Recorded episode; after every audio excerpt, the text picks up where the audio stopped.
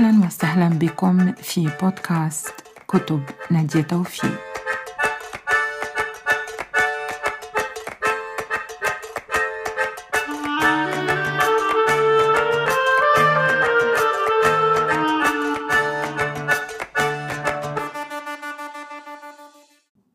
آه، دي مقالتي بعنوان الانسحاق بين عالمين.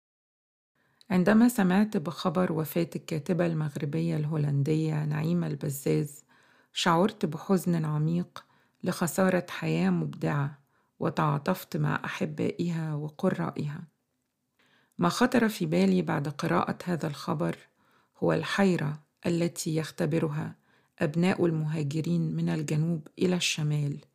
ما بين عالمين لا يربط بينهما في الغالب سوى صراعات تاريخية واستغلال استعماري ما زال يلقي بظلاله على علاقاتهما الحاضرة. بطبيعة الحال كل مهاجر له تجربته الخاصة لكن التعميم يفيد في رسم الصورة الكلية. لذلك سأطرح تجربة نعيمة البزاز كمثال فقط. لقد اطلعت على بعض اللقاءات معها وبعض التقارير المنشورة عنها. من الصعب الحصول على معلومات عنها خارج ما كتبته الصحافة العربية بعد وفاتها حيث أن معظم النتائج جاءت بالهولندية التي لا أتحدثها. فلا أستطيع الزعم أنني محيطة بكتاباتها ومشروعها الأدبي لكنني اطلعت على ما يكفي لتكوين رأي وإن كان عابرا. ربما لا يخص ما سأقوله البزازة وحدها. بل هي نظرة عامة على حال كثير من أبناء الجيل الأول من المهاجرين إلى أوروبا من دولنا العربية أو الناطقة بها كيفما تشاء. هناك نوعان من الهجرة إلى الشمال. هناك الهجرة إلى القارة العجوز وهي ليست ارضا مستقبلة للهجرات إلا في ظرف معين مثلما فتحت ألمانيا أبوابها للهجرة من تركيا لاحتياجها في فترة معينة من سبعينيات القرن العشرين إلى عمالة رخيصة. فيما عدا ذلك فإن أوروبا تستقبل الهجرة بناء على قرارات سياسية تتخذها وزاراتها المعنية أو استجابة لقانون اللجوء السياسي والإنساني علاوة على نوع من الهجرة الاقتصادية خاصة بالاستثمار بشكل أساسي. أما البلاد المستقبلة للهجرات فلها تركيبة سكانية مختلفة ومعظمها يعتمد النظام الفيدرالي مثل أمريكا وكندا وأستراليا وحتى موريشيوس التي فتح الإنجليز أبوابها للهجرة إبان احتلالهم لها وصارت اليوم تحمل هوية مختلطة عن طريق هجرة أجناس مختلفة هي أيضا تشبه تلك الدول. هولندا إذا جزء من العالم القديم الذي يتمتع بما يمكن أن نطلق عليه وحدة سكانية، مما يعني أن أغلب سكانها لديهم تاريخ مشترك وخلطة عرقية متشابهة، مع ملاحظة أنه لا يوجد عرق نقي في العالم، وعادات متشابهة وهوية قومية متجانسة.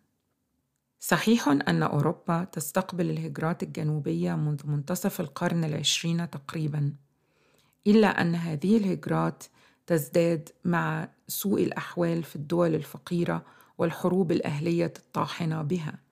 مما يجعلنا نرى المجتمع الهولندي وقد ظهرت فيه جاليات كبيرة من أصول أخرى غير غربية. هنا يجب أن نبرز أن أوروبا بشكل عام لديها ثقافة مهيمنة على جانبها الغربي تتشابه في كافة خطوطها العريضة علاوة على الأصل العرقي الواحد للقبائل التي استوطنت تلك القارة في التاريخ السحيق.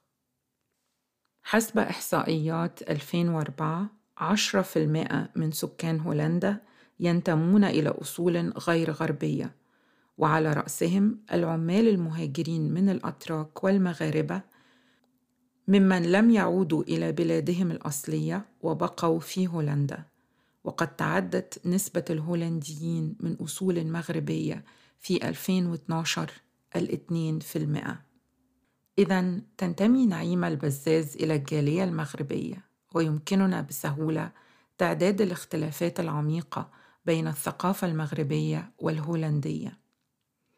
هذه الاختلافات لا تعني بالضرورة أن إحداهما تفضل الأخرى، وكلما كانت الاختلافات عميقة، كلما ازداد الضغط على المهاجر في موضوع الاندماج.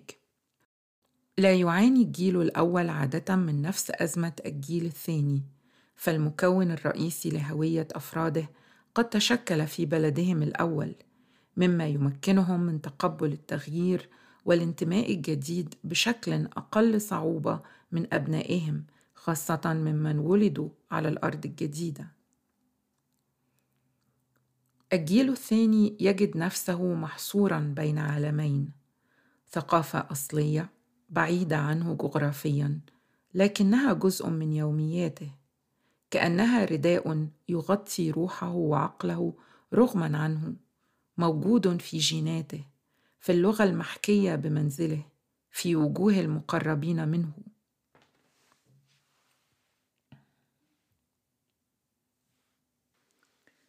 وثقافة ثانية وقد تصبح ثانوية تختلف وربما تتعارض مع ثقافة بلده الذي قضى فيه سنوات تكوينه أي طفولته.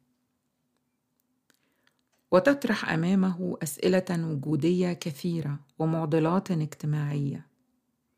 فيجد نفسه منتمن إلى الثقافة الجديدة ومستوعبا لها بل ربما يكون ملكيا أكثر من الملك ويعتبرها وطنه الوحيد بينه وبين نفسه. لكن علاقاته وصلات دمه تربطه دائما بالوطن الأول الذي ربما لم تطأه قدماه من قبل.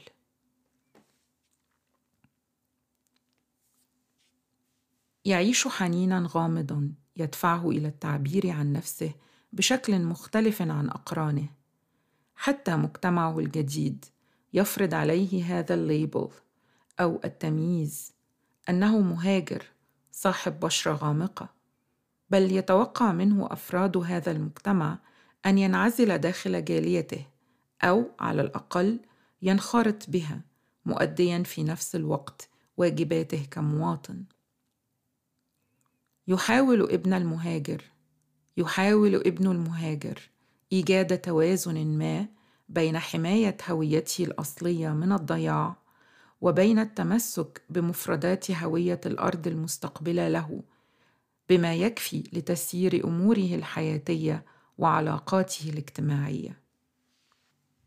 السؤال الذي يطرح نفسه هو هل ينجح أبناء المهاجرين في تحقيق هذه المعادلة التي تزداد صعوبة بقدر تنافر الثقافتين وتعارضهما؟ بالنظر إلى حالة نعيمه البزاز نجدها حالة مميزة لكنها ليست فريدة. كثير من كتاب المهجر مهمومون بأوطانهم الأولى.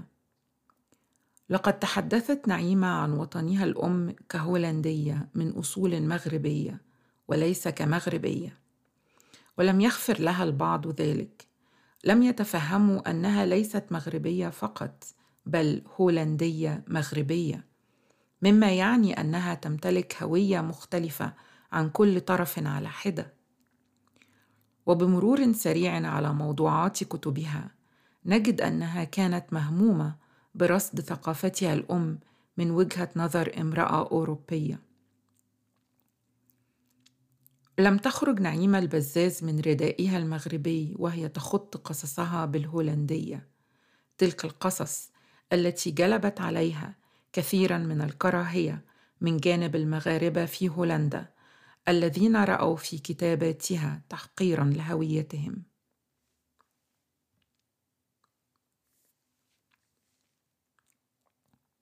مرت نعيمة البزاز بالمراحل التقليدية التي يمر بها كثير من كتاب المهجر بداية من العودة إلى الجذور ورصد تجربة الهجرة وصولا إلى أزمة الانتم...